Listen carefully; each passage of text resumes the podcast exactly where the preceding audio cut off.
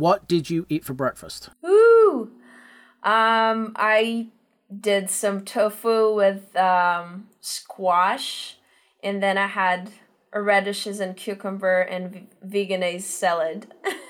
you are listening to the Music on Your Own Terms podcast. Business, business, business, interviews, interviews, encouragement, encouragement, constant improvement, analysis, analysis, digital distribution, musicians, musicians, recording, recommendation, recommendation, recommendation, promotion, entrepreneurship, entrepreneurship, live shows, live shows, music, live shows, music, touring streaming, streaming, overcoming self-overcoming, band, battling, anxiety,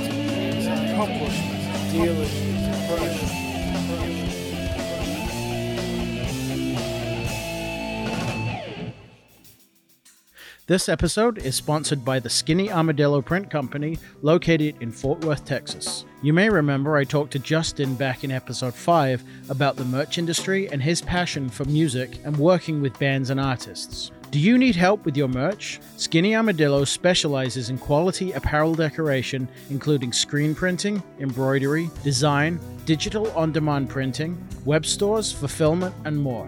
Contact Skinny Armadillo now to find out how you can grow your merch sales, discover the current printing technologies, or to get a quote.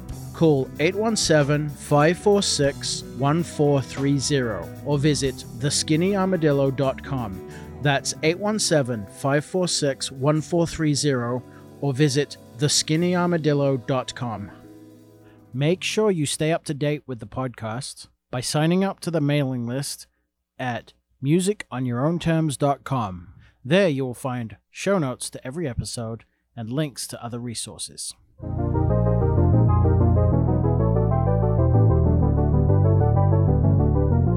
Welcome to the Music on Your Own Terms podcast. Episode 39 features Nika Comet, one half of Chase the Comet, an LA based rock metal duo that made a brave jump to move from their home of Moscow, Russia to follow the American dream of hustle and entrepreneurship to bring their music to the world.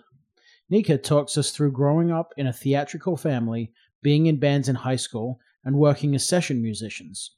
She tells us the challenges of finding band members with the same goals and vision, why being a duo is the best situation right now, and also she shares her experiences with mental health.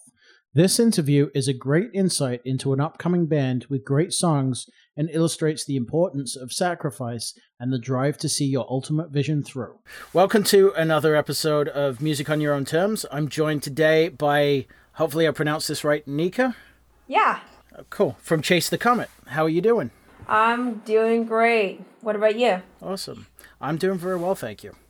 um, so let's get started and uh, if you could just like introduce your band what you do in the band and like how it sounds that would be great uh sure uh so we're called chase the comet and uh, i sing for chase the comet i also write songs um and uh, um some people say we sound like uh, evanescence if it's our heavier stuff our lighter stuff sounds uh, like Paramore, uh, and our super light stuff sounds like Halsey. So we have a pretty wide range of music for okay. all moods and for all types of listeners, ranging from uh, you know pop metal or alternative rock, going to indie pop. Mm-hmm. And uh, we're originally from Russia, Moscow. Um, we took a one-way ticket to Los Angeles four years ago almost exactly four years ago, actually. It was uh, January 18th. Um, and uh, Chase the Comet has existed as a project since 2017, so it's pretty young.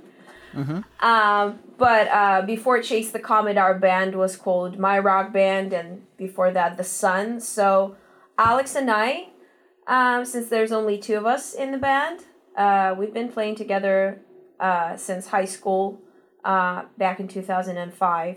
Mm-hmm. You're making me feel old. But okay. Oh, come on. when when I'm telling these things to people, they're like, "Oh, you guys have been have been out there for a while." I'm like, "Yeah, the problem is that we changed our band name so many times that nobody even fucking cares." Oops. Right. Sorry.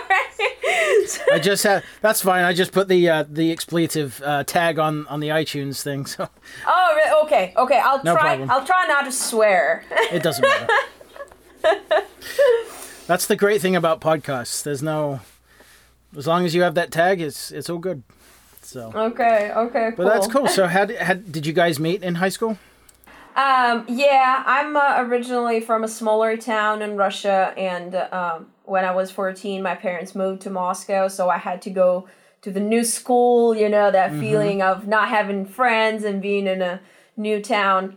Um, it was pretty stressful, but you know, I made friends and um, I, I got invited to sing in a band, which I didn't really want to do. But I was like, eh, whatever. I mean, we're hanging out, we're drinking some beer, a lot of boys. So, so I thought, okay, I'll just keep keep this thing, this thing going, and then you know, like what 15 years later i find myself in los angeles and it turns out that i i didn't really stress out that much you know moving to a new town since i did it again Yeah, I mean, I can totally uh, agree and relate because uh, I moved from the UK to New England, and then a couple of months, a couple, uh, a year and a half ago, we moved to uh, Texas. So I've done the, you know, thousands of miles, you know, displacement a couple of times, but it's it's it's yeah, it's cool. You get to see new places. yeah But what what prompted the move? You know, that's such a severe move. Um, what prompted that? Um, well, first, I think it's the mentality. A lot of Russian people, uh, especially of my age, of my generation, you know, we were born in the USSR. And we didn't really get to live in that country because, you know, like a few years after we were born, uh, it was a totally different country. And in that new country, they thought that everything best comes from America. You know, the USSR has been such a just a different thing, you know, and it was always that uh, rivalry, you know, and so when we grew up in that new Russia, you know, all the cool, expensive things came from America, and people people thought that you know once you're in America, like all your problems are gone, all your dreams come true, you know, because in fact I mean, there's plenty of opportunities here that you don't have there, but at the same time, nobody's going to tell you about, you know, some hidden things that you don't know about when you live in a different country, right? Mm-hmm. And especially, you know, when we watched all those like movies and stuff, we would think, oh, so you just come there and and you work as a waitress in a restaurant and then you get noticed and then you star in a movie and then you buy a house with a huge pool you know something like that you don't really understand that there's a whole different system here that people have to like uh, do loans you know for those houses for example Right. you know that they have to like build their credit score and in in the UK I guess it's a very different thing too right so it's just Yeah, they, they want I, I, I from you know not to get political, but I think the politics is moving towards trying to get all the U.S. Um, healthcare system and all that stuff into the UK. But yeah, I, I totally feel that it's you know I, I saw a lot of uh, US TV growing up, and it was definitely uh, marketed very well. Yeah, yeah. we'll say that. Well, these guys know how to market themselves. What can we say, right? Yeah.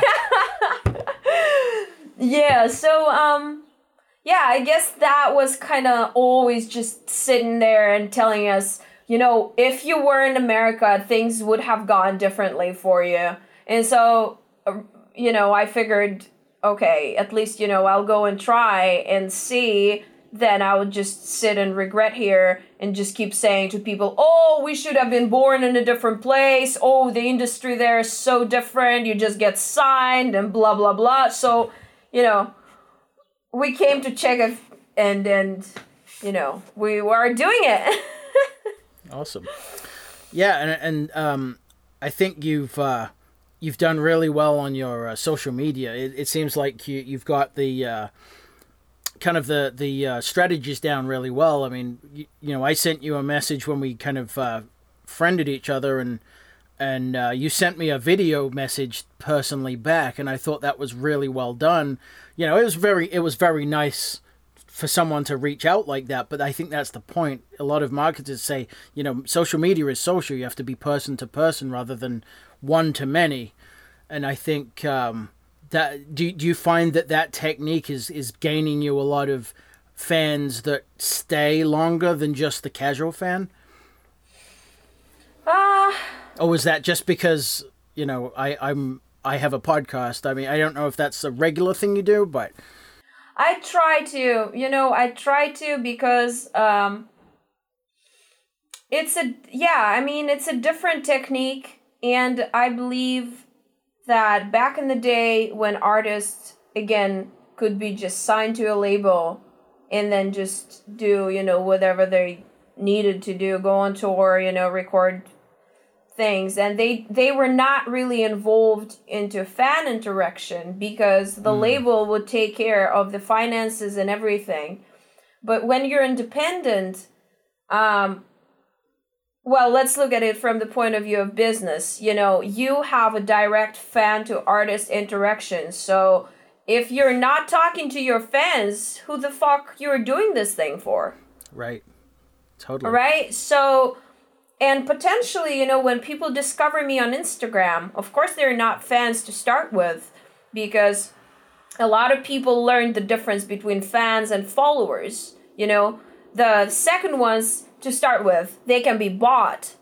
The mm-hmm. fans, you know, it's people who who support you and not necessarily monetarily, but you know, they can share your music and all that. So it, as an artist, I feel the necessity to connect with my fans. And second thing is, you know, since we've been doing music for quite a long time, and uh, you know, as musicians, we had success in Russia because we we worked as you know session musicians. Alex would. Mm-hmm. Um, he played in a band that opened up for Metallica and Linkin Park and Muse. Cool. And uh, you know, he played at stadiums, so it was a really high level. I recorded vocals in studios and but it was not our music. Right. You know what I mean? So our musicianship level was good to be paid for it, but we were not able to, you know, to earn money with our music. We didn't tour that m- much as we wanted to. So um, we had a lot of friends we would invite them. But you know honestly it's not friends who support your music. It's fans. And sure.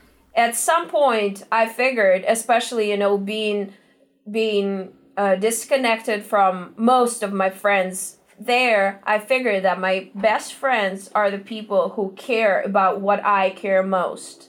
And i care about my music because i mm. think it's good enough to be heard and so i was really grateful. I really every time you know people would reach out to me saying, "Hey, thank you for your music," you know, and and that would mean so much to me. Like I literally, seriously, I'm like I'm I'm gonna cry because this is so important. Like, mm. how can I not respond to a person who listened to my music? This is like, wow, really. Like I'm right. so grateful to every single person who does that for me. You know, so I'm I'm always you know that's why i of course i try to if people discover me and and you know send me a message um, i do my best to you know to become friends with them and and that takes a lot of time honestly mm-hmm. but sure. but um i mean i i appreciate this very genuinely mm. so, so do you, so i mean obviously being being an artist and, and getting your your own music, you, you're putting a lot of emotional stuff out there in the first place. Do you think that working in, you know, as a professional musician before kind of made you a bit like jaded in a in a sense and then when you decide when you you know moved over here and you started releasing your personal music do you think it made the um the emotional aspect of it like more um you know more upfront if it were i don't know i think it kind of gave me just uh, more freedom in uh, doing whatever we want to do because we're very genre versatile. And at some Mm-hmm. point, people would tell us, "You guys don't have a concept." Like in one song, you sound like Evanescence. In the other song, you sound like Katy Perry. What? What the fuck? Like you can't market this shit, you know? And uh, we felt we felt very embarrassed by it at some point. But then we thought, listen, you know, people are in different moods, and especially nowadays, I think everybody has their playlists on shuffle, you know, more or less, and and people want to listen to different music. So, um, yeah, I think it it it just gave us the opportunity to think what's best for the song, and not being caged by the necessity to um, satisfy somebody's demand. It's like you don't like it.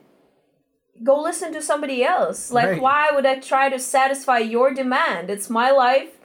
I mean, it's uh, relatively short, you know, in comparison to like trees and planets. So Right. why wouldn't I try to just do what brings me pleasure? Because I honestly can listen to Asking Alexandria and then listen to 3OH!3 and and Kesha, you know? And so I thought if I do this, if other people that I know can do the same thing, why wouldn't I create music for different moods? Because I can be in different moods. Sure. So yeah, it just allows us to to use all different genres, and we even try new genres that we've never tried before. Like our last single, I'm rapping there. Mm-hmm. And it, again, it's not it's not because we tried to like chase the trend. You know, hip hop is super popular. It's because we wanted to try something that we haven't really tried before. And the other thing is the topic. Right. It's about nowadays a modern world, and we thought, okay, what's the best genre to represent this? It's you know rapping. So we did this, and uh, we were very satisfied with the result. You know. Cool. Yeah, and I, I think um, also we're in uncharted territory really because you know when you when you move from the the record label, you know, pushing stuff on on people en masse to the one to one that we were talking about, I think you're you're less marketing your music at that point. You're you're really marketing your own personal brand, which is your personality.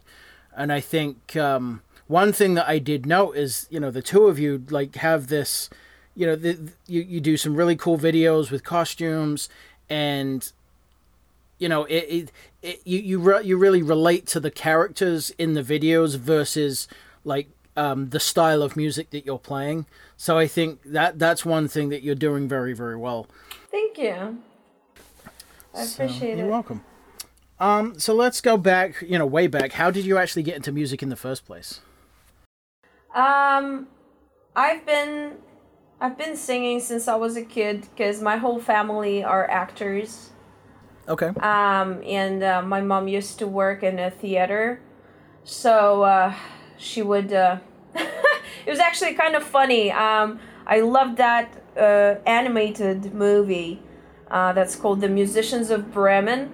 And it's Okay. it's a Russian movie, uh, but I mean the story is pretty famous. But there's uh, that special Russian movie from the Soviet times, and I, I I just I adored it, and I would sing that song all the time.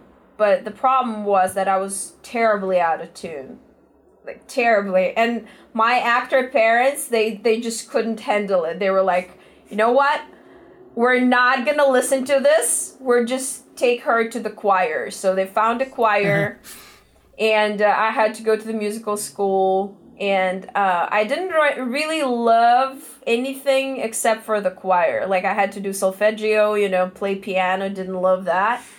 Um, and um, yeah, but I mean, my parents sing, so um, I just kind of and I started performing with my mom, you know. And when I was ten, um, we had like I already performed at big, you know, theaters and um, places with my mom at different festivals and all that. So by the time I was invited to the band, I already considered myself a pretty, pretty, well, I mean, not a big star, but I I, I had experience, a lot of experience, and um, it it was kind of funny, you know, how we both went through through this uh, stage evolution because I never really wanted to be on stage. I was pushed, you know, and it was something that I had to do. I didn't really have a choice. My mom asked me, "Do you want to, you know, sing this song with me?" I said, "Yeah." I was like 8 or 9 and then I ended up just being just ha- having to perform with her, you know? Right. And then Alex um he started he started listening to uh, this punk rock band that was a lot like Misfits, but a Russian one. It's called Korol Shut. Okay. Uh, so he started listening to that. But have you ever heard of it? I haven't. What does that mean? Uh, it means king and oh dang, I don't remember the the translation for the second word. Uh, but it's the it's the band name, so I don't think you really translate it. It's called uh, Korol i Shut. Okay. So it's like Misfits horror punk Okay. With uh, some folk uh, s- lyrics, like uh, folk stories, Russian folk stories. So Alex, when he was twelve, he fell in love with this band, and then, you know, he he thought that he should have his own band. So that's how basically, uh, that that's how our first band started, and then later. So he started going to the musical school because he wanted to Right. you know like his parents didn't push him it was his wish and then later um, he started listening to a ska punk band which was like the russian version of um, No doubt. Or kinda but they have the male vocalist was the main person and they also have a female singer as well okay. And so by that time, Alex already wanted to play ska punk. So uh, the drummer that they had at that time was my one of my best friends, like in my new school. And he, he also fell in love with me. And so he's like, I know a perfect singer for the band. So he brought me in. And yeah, I told you what happened. I was like, ah, whatever. It's not really fun. And I mean, I, I mean, I've never been into alternative music until I started listening to Linkin Park at 14. But, you know, as I said, my family are actors, so they're very sophisticated, you know, like jazz and probably like Queen was the rockiest thing I've ever heard until, you know, I got into all this scene Right, right. and, you know, the whole new world, new fantastic point of view. So, yeah. That's cool. Um, so I mean, is there anything that you could have done? Like, I mean, obviously, I mean, it take, takes a lot from even going to school and, and being kind of pushed to, oh, this is going to be my career. Now I'm moving across halfway across the world. I mean, is there, was it a case of you didn't really think of anything else, or did you get the bug from the time that you went, you know, started joining bands to a little bit later? Did you start like, oh, you know, what was there like a group that you heard that you said, oh, actually, no, you know what, I really want to do this, Uh, or did it just grow on you? I think I think there was a song that Alex wrote, and he said, um, "This is a song that I want you to sing alone." Mm-hmm. And that song was just magic. It was magical, and um, yeah, it made me stay in that first band. And then you know we were playing shows, and it was pretty fun. You know, like when imagine when you start just going to shows and especially playing them and and as a part of the band i had this special position because you know i was not just that one girl in the crowd. I was actually on stage.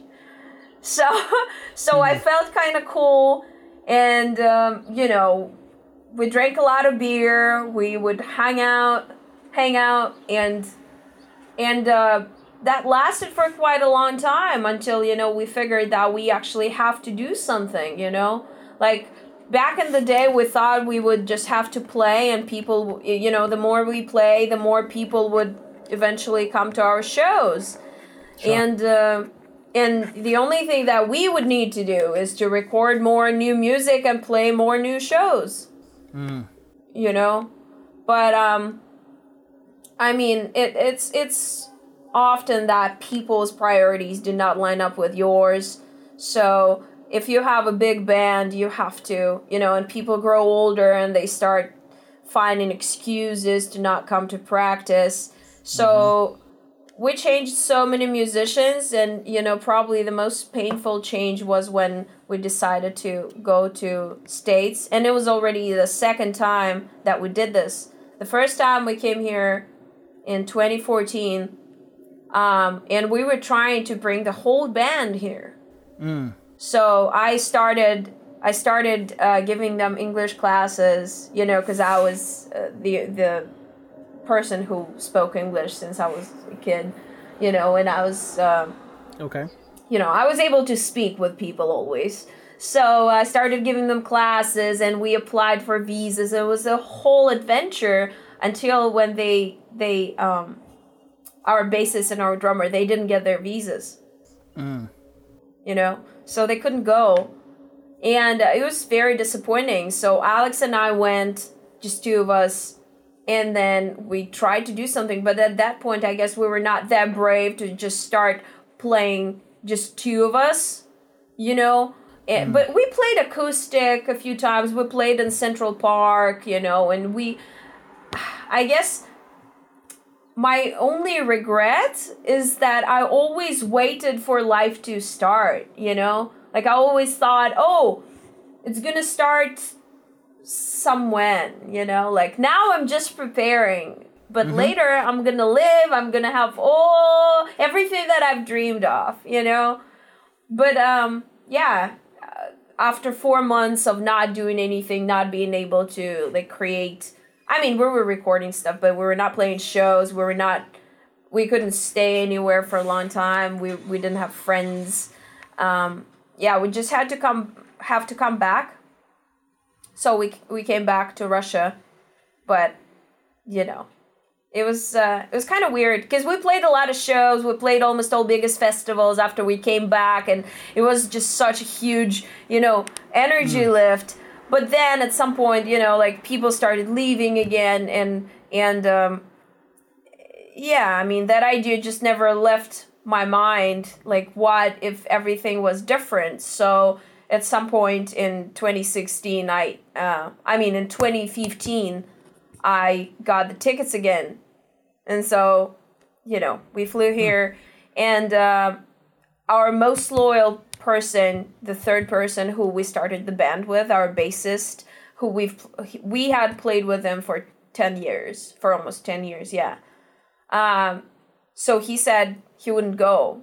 Mm. but i mean it's people people make their choices. You can't you know you can't blame them for them and you can't make them change their their themselves you know. Like if a person says okay well i need guarantees do we have any guarantees dude you don't have any damn guarantees ever in your life you know right. you just go for it and then you see what happens this is very true so um let's talk about what you do now. So you you did I saw um you did do a tour uh 2018 with a drummer. Um Yeah. And so are you still playing in the same setup or are you basically just the two of you and doing live shows? Are you doing like backing tracks and stuff like that? Yeah.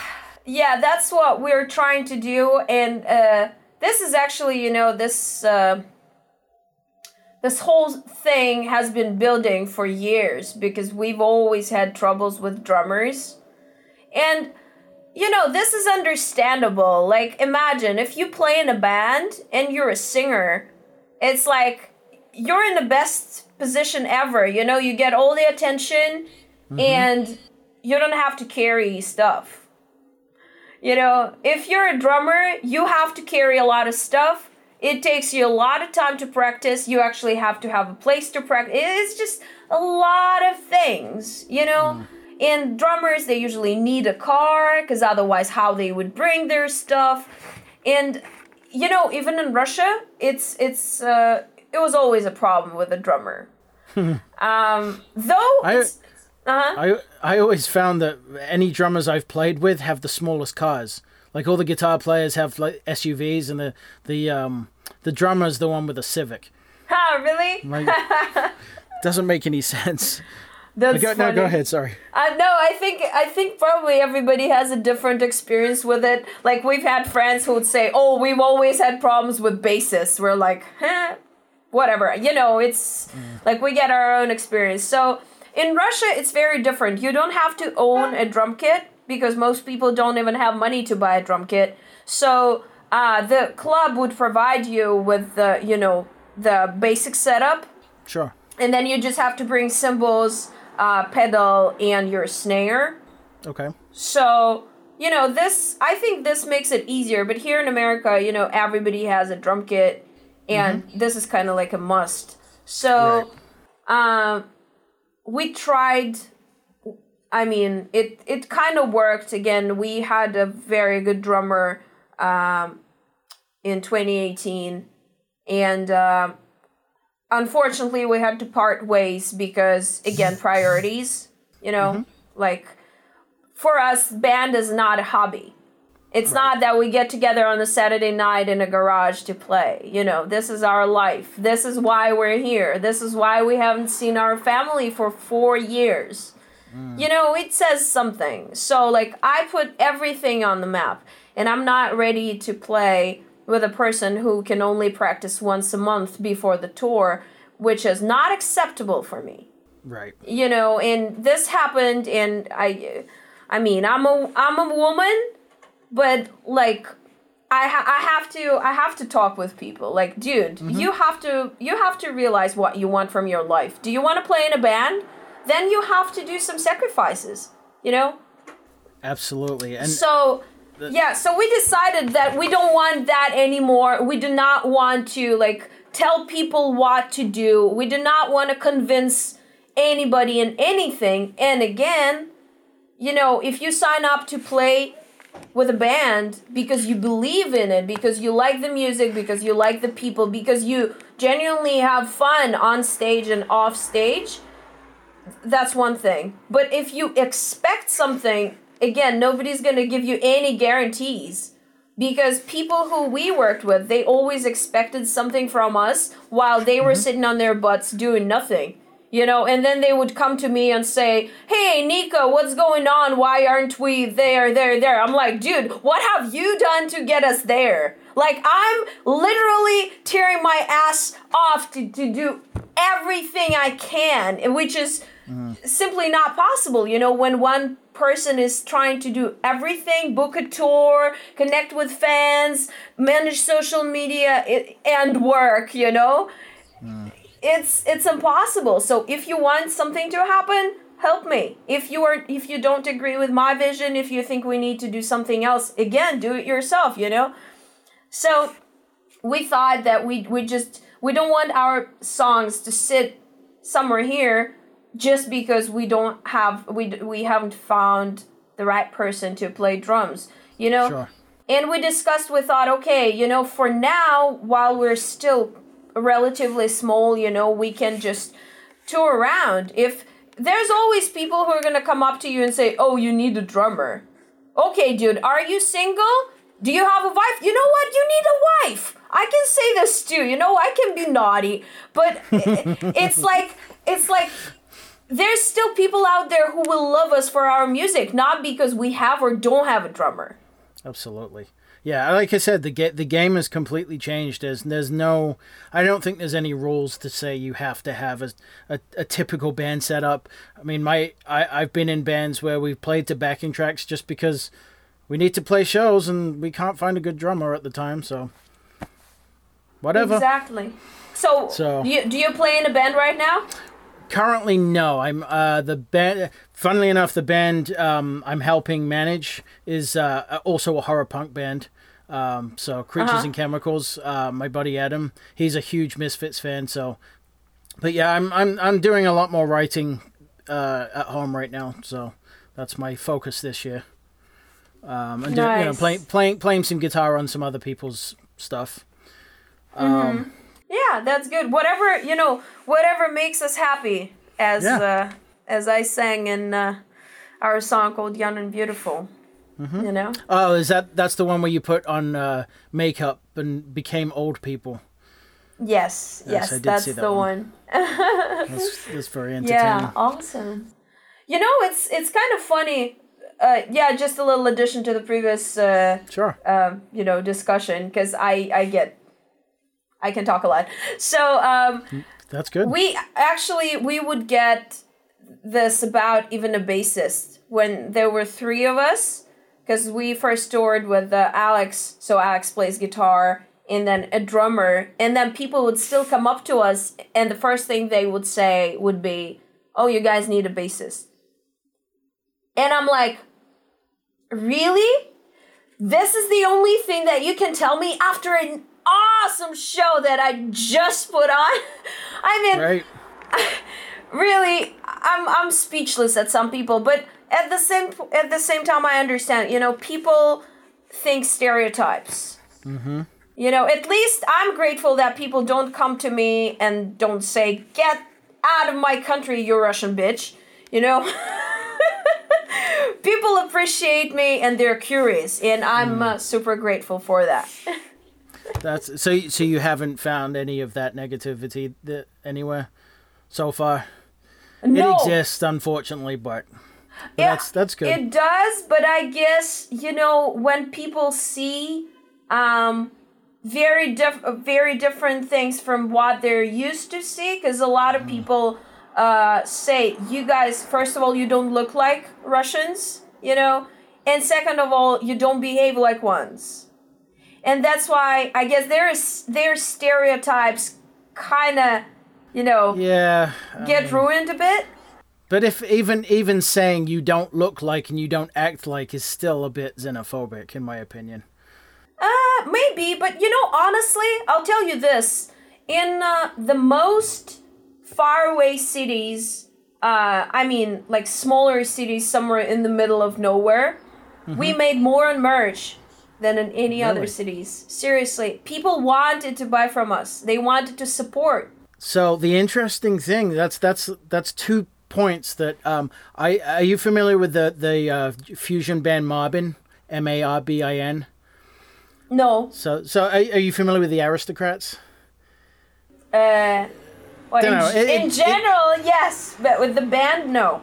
Okay, so anyway, so this band Marbin um, are a jazz fusion. I just interviewed them on Friday. They're uh, they're from Illinois, and the so the fir- the point you just made is like uh, that they they do all the little cities. They they're road rats. They they tour constantly over two hundred shows a year, and they're going to these little out of the place things. And you know their their comment was coming from the jazz scene like they all the big jazz guys said, "Oh, you know that that state is a flyover state. We don't want to bother." And they're like, go to these places, and they're like, you know, they've got this redneck coming up to them, quoting, you know, all these obscure jazz references and loving their their show and and buying merch, like you said, and and you know, it's like don't underestimate um, just how many f- music fans there are in these little places because you know they will definitely come out because honestly if they, it's a, if it's that small of a town they really probably don't have too much else going on so that show is the thing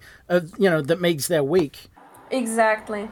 so yeah um, would you say that you would have been able to put this much effort into a project and um, be this you know be this focused on it if you didn't move Um, I don't know. But what I would want to say is that I definitely needed a different mentality. You know, I what I really appreciate about Americans is that they respect um independent, you know, entrepreneurs. And uh and they love supporting. I mean, I don't want to say anything bad about my own culture. You know, we all have our flaws it, that that were not created by us, but by our system. You know, and the flaws Sure. in the system. So I'd say, you know, Russian people, even when they try to buy your merch and when they want to support, they will try to trade. you know?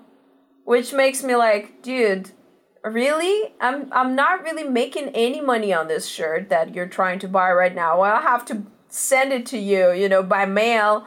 And uh, here in America, you know, I had moments when people would just come to me and just like, you know, give me money and like say, hey, you know what, just keep doing what you're doing. That's awesome. And um, yeah, I also had fans from other countries doing that too. You know, like I had one girl from from Eastern Europe, which was, you know, which mm. was important because I'm always thinking about like uh, the currency rate you know and and there's sure. you know richer countries and there's you know poorer countries and that girl just sent me you know like a tip and she said and i said can i send you something just you know to say thank you like a cd and she said no i don't want anything i just want to support you guys because i know how hard it is you know mm. to even have a day because you have to provide for yourself and you know if if you're at that point where you when your art is not bringing you enough money yet to be to not be working on another job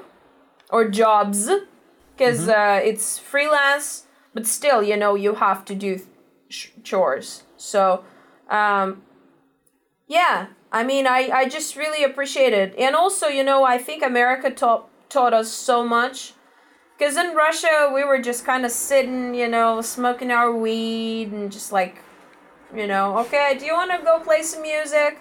Yeah, let's go. We didn't really have like strategy or um we I can't say we were doing things on an everyday basis. We were mostly chilling, just, you know, having fun, hanging out with friends and, you know, sometimes bullshitting about things not happening.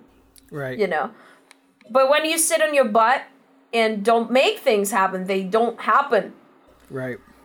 And so, of course, when we came here, what we had to do is we had to start hustling as hard as we can.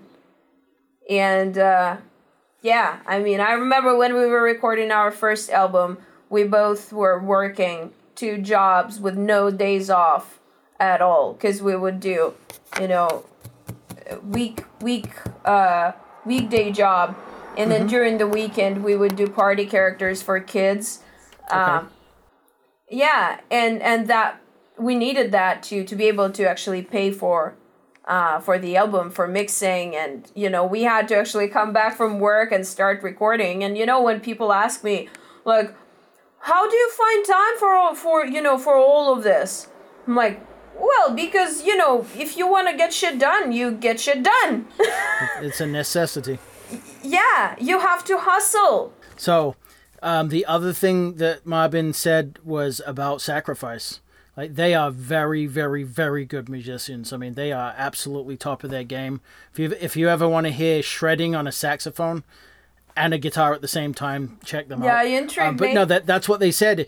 If if you want to be, you know, really good at your instrument and um, you know, play the things that you have in your head. You have to sacrifice. You can't hit, you know, uh, one of the guys basically said, you know, a, a carpenter doesn't, you know, doesn't build three chairs, you know, in a year. He builds every single day. So that's what you got to do yeah. with music. You have to do it every single day. And you can't just do, uh, the other thing he said, you can't be like a wedding, a good wedding band and a touring band. You have to do one or the other. Yeah, that's true but it's like with everything else you know like if you if you that's another thing that's kind of funny and and that a lot of musicians still have like the old mindset from back in the day you know uh, they'd be like oh but you just need to do this to get signed but like steve jobs didn't think about selling apple to microsoft you know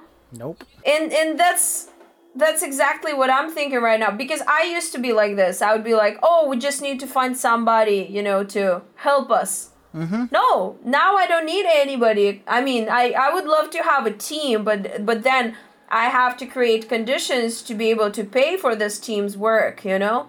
So I have to do a lot of things myself before I earn enough money with my business, music business. Yes. So Absolutely.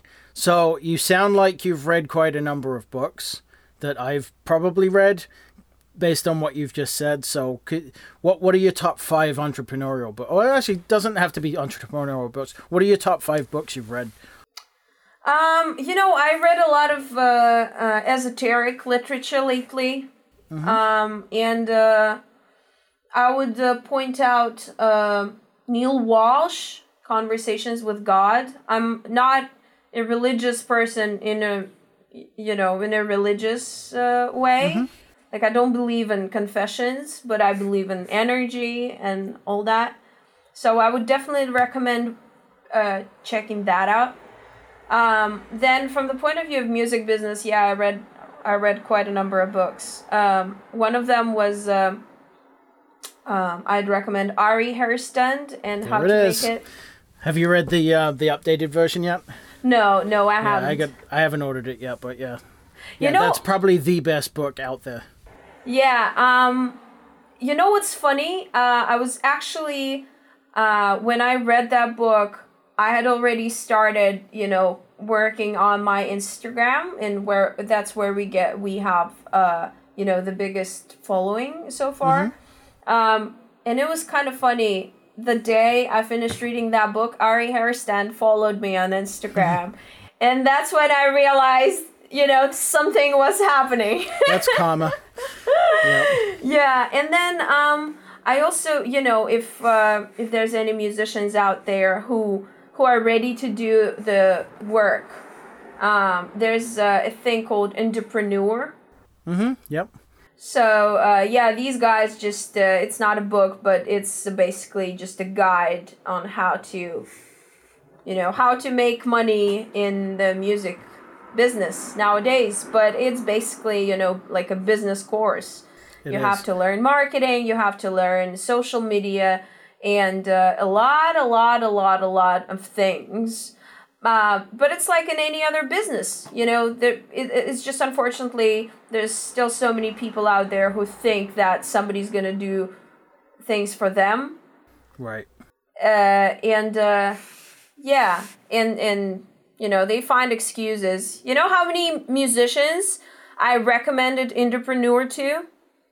I literally sent them a referral code that gives them 50% off. Nobody used it. Wow. Those guys are, are good. Uh, so I, I went to the um, CD Baby conference last August, and they did a mm-hmm. presentation. Mm-hmm. I, I, I was in one of their presentations. But the funny part I found. So, uh, are you um, building your email list? Um. Yeah. Kind of. So the the see that's the thing. I I love what they do, um, but you you kind of have to pick and choose what from all these different courses and books. You know what advice you really. You know I don't think you can take everything at at face value because the Indepreneur guys are saying, you know what, email's dead. You don't need an email list. Everyone's on social media and then a lot of other people are saying you the number one thing you need is an email list because if Facebook dies, look at MySpace. MySpace, everyone lost their followers. You know, Facebook or Instagram or the next next thing could come up and you've lost all your fans and you got to build up on the next platform. So there's a lot of there's a lot of different opinions about certain things, I would say. Yeah, you just have to figure out for yourself what's what's best for you, what works better mm. for you. And uh, for me, I would say that's why I'm I'm collecting emails, but um, you know, it's still spam filters. They're all there, you know, and uh, still, it's not everybody gets your email or even for hmm. example you know somebody may get your email but since people get so many emails from all different services like i don't even check my personal email seriously i don't have time for this uh, and i don't have time to to clean it you know all i check right. is my business email because that's where my gem is this is what's important for me you know so um yeah, I mean, it's just another thing that you can check out as a musician um, and, um, you know, work with it. And then, yeah. and then, um, yeah, if we're going back to books, I think uh, Joe Dispenza. Uh, it's uh, esoteric again. It's how to like okay. rewire your brain. I'm not mm. sure I remember the title, but I just listened to this guy on YouTube as well. And you know, if anybody's interested, just Google for Joe Dispenza. Uh, he, Okay. he's uh, um, he's American.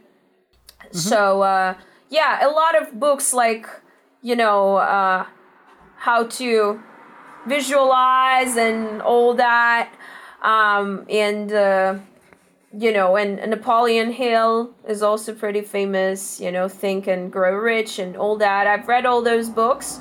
Uh, the thing is that you know, first I believe we all have to, you know, before trying to build a new house, we have to destroy what's left of the old one.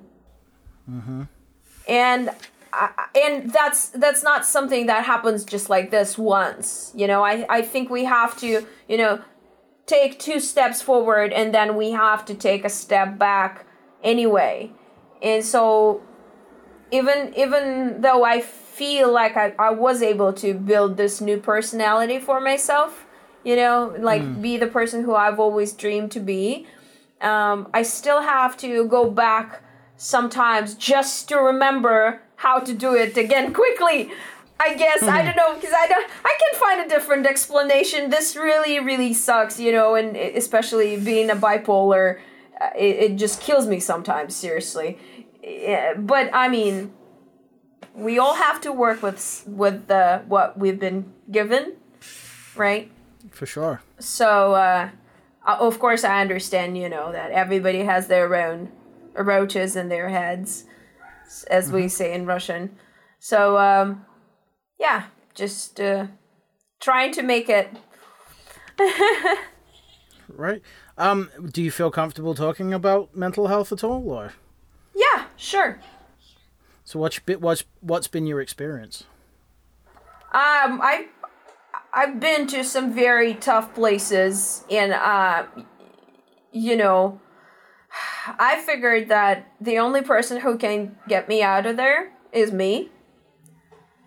And how you do this is you wish for it. You know, you tell yourself nobody's gonna help me but me. And uh, yeah, I, I I had some, uh, especially you know, back in Russia, we uh, we had some mildly speaking we had some problems with uh, um, you know overusing some substances like alcohol weed you know and and uh, of course you know it really uh, makes your nervous system very very unstable. So that doesn't help. Um, yeah and I, I i feel like you know my experience has helped me a lot in like when we came here in america i was under so much stress. But what i was telling myself i was telling myself uh, you were able to go through these episodes and through that hell so you can definitely handle this stress you know? Hmm. And like when people feel down i always you know i always try to cheer them up because i know what it's like when you just can't when you feel you need help. But the problem is that you know nobody's gonna help you. If you don't decide if you don't decide hey you know what?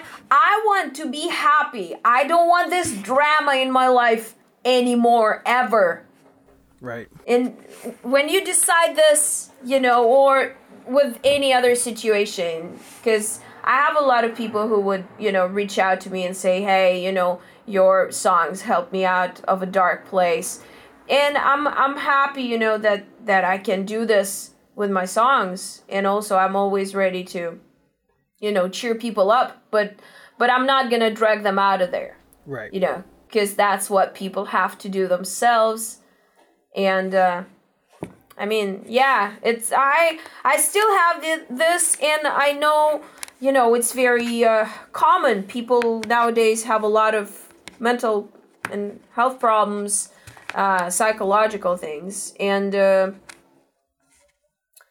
i feel like the only way out of this is to organize yourself. First of all you have to you have to want to get out of this because a lot of people i think they just use it as an excuse again oh i'm so sorry i have this so do not ask me to be nice no that's not a damn excuse everybody has their own issues mm. and it doesn't make you worse or better than anybody.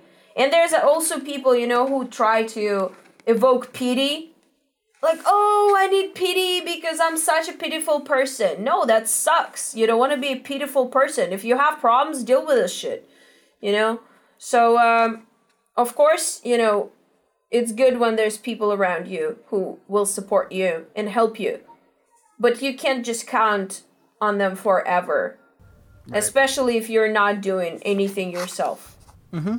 So, yeah, I mean, I'm I'm I'm just uh, I'm still trying to find you know that infinite source of happiness inside. Sometimes I do find it, uh, and and then you know two weeks later I'm crying there in the bed, not being able to get up. But that's okay. It's temporarily. It is, and I, I think the other thing too is you'll never be, you know, if if you are truly happy all the time, then that level of happiness just will become mundane. You know, you need the you need the ups and downs to make the happy times really good. Maybe. Otherwise, you've got nothing to compare it to. So, but you, you're definitely not the the first person on the podcast to have that opinion of, you know, it's it's definitely being you know recognizing that you have an issue and being mindful of fixing it.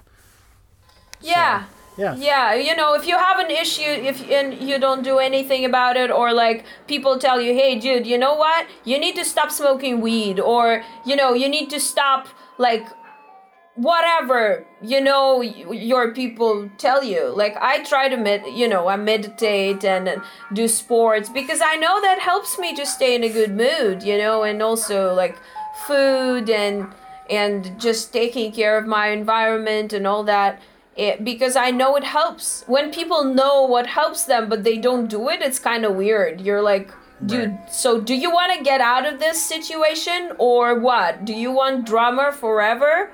Well, th- thanks for sharing that. Sure. Um, towards the end, I like to ask some uh, bigger questions. Sure. Um, what significant negative experience have you overcome, and what did it teach you? Um. Well, I think we kind of touched upon this a little bit now. We did. I just wondered if there was any major singular moment that was detrimental. Yeah, I remember. I remember. I had I had pretty severe panic attacks the moment that I told you about, and uh, that was really scary. I was about uh, to turn twenty seven, and we even have this song called the Twenty Seven Club um, mm-hmm. Oh, right. So once we watched, we watched the montage of Heck, uh, the movie by Kurt Cobain, mm-hmm. and I had a very very severe panic attack. Um, so Alex had to walk me outside, and I, I just I couldn't calm down, and like I couldn't find a place. Mm. Uh yeah, and and again that was terrible, and every time I was just trying to tell myself that you know, I want this to happen in the best possible I, I, I want this to end in the best possible way and i have the power to stop it it's all within my head mm. and i can stop it because i don't want to you know i don't want to join the 27 club. Right. So um yeah so i put that in that song. I i, I wrote the lyrics and i said uh, i want to see tomorrow. Um yeah and as i said what it what it taught me is it taught me that every time I feel that things are very, very bad, even if it's within my head, I can handle it. So every time there's a problem, I, t- I tell myself, I can handle it. Right. Calm down a little bit, you know. And fortunately, now that I don't have panic attacks anymore, you know, I can always meditate if I feel that I'm over emotional. I just meditate and, you know, I feel I feel I can handle it whatever it is. Awesome. Awesome. Thank you. Um, so flipping it around, what's been the biggest positive experience you've had that's really pushed you on on this journey? Uh, I I can't honestly tell you one thing. I guess every time that I see uh, an unknown name in my order list on, you know, buy merch or or I get a message from a person saying they they just discovered us wherever and they are totally in love you know, or anything um, happening, eh, I treat it as a little miracle. And I guess I'm, uh, I haven't lost my ability to be surprised, you know, to feel true joy and, and kind of, you know, be grateful. Mm-hmm. So, um, yeah, in general, I'm in awe with life. That's great. All right, so the the the really difficult question: What's the fa- What's your favorite food that you've discovered in in uh, the U.S.? uh, almond milk. Really?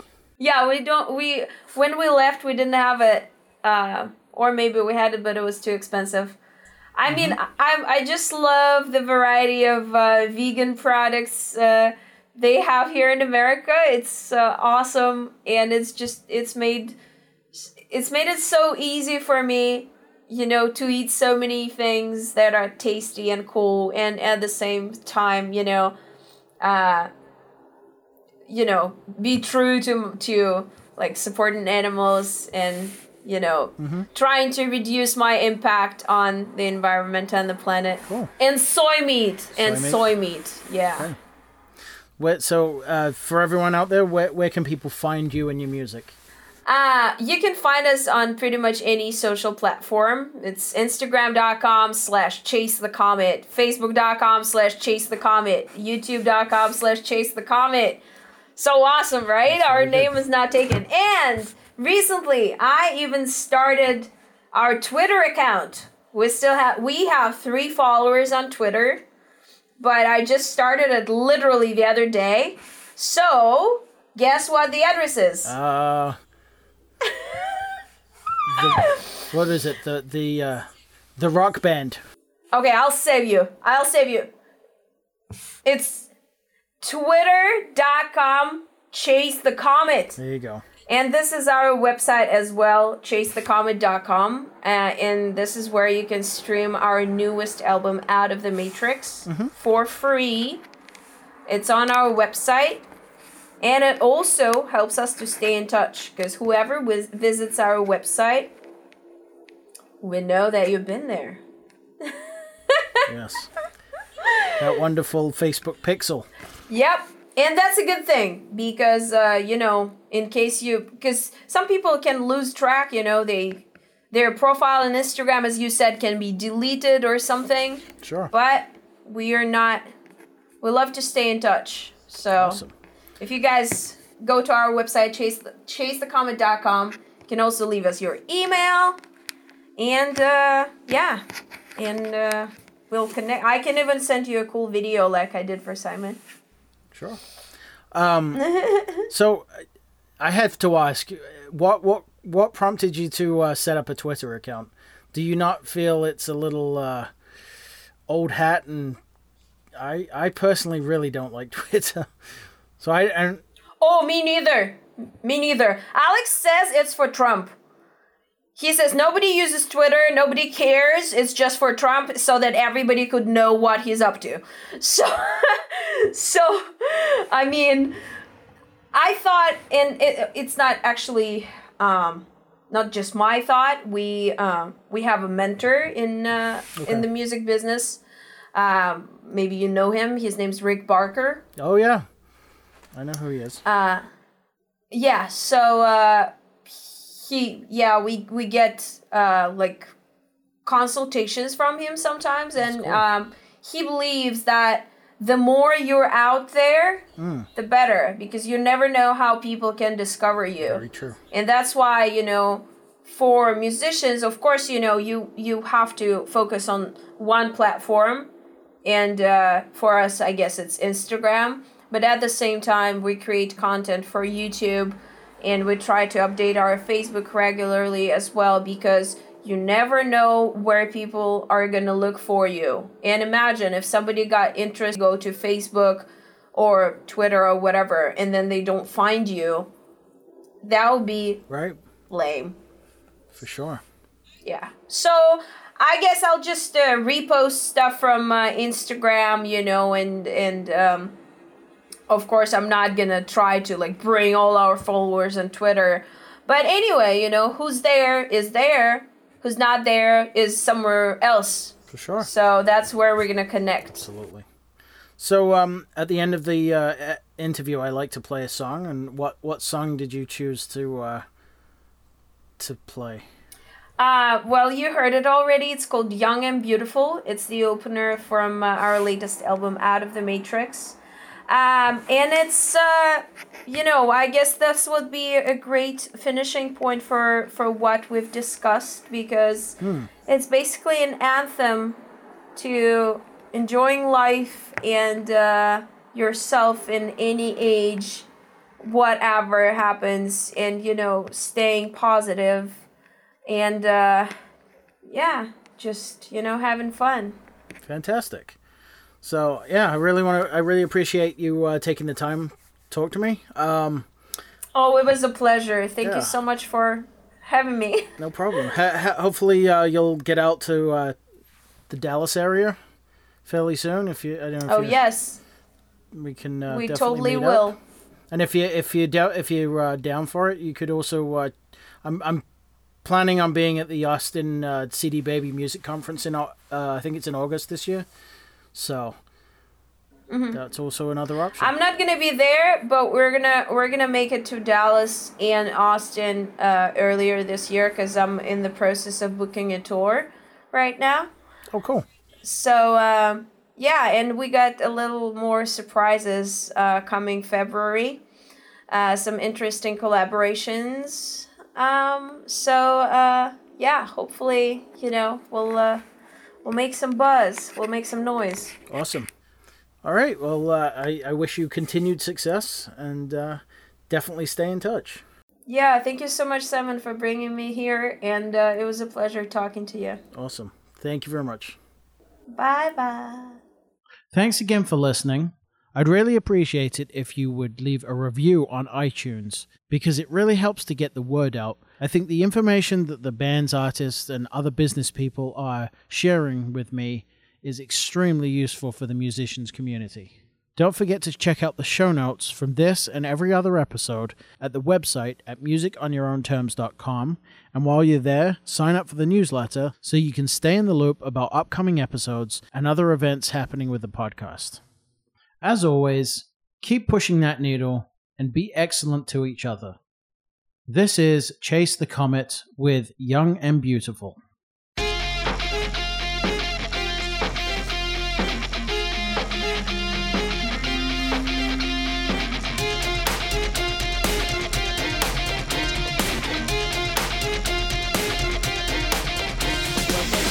As a kid, there's nothing really that you need. As you are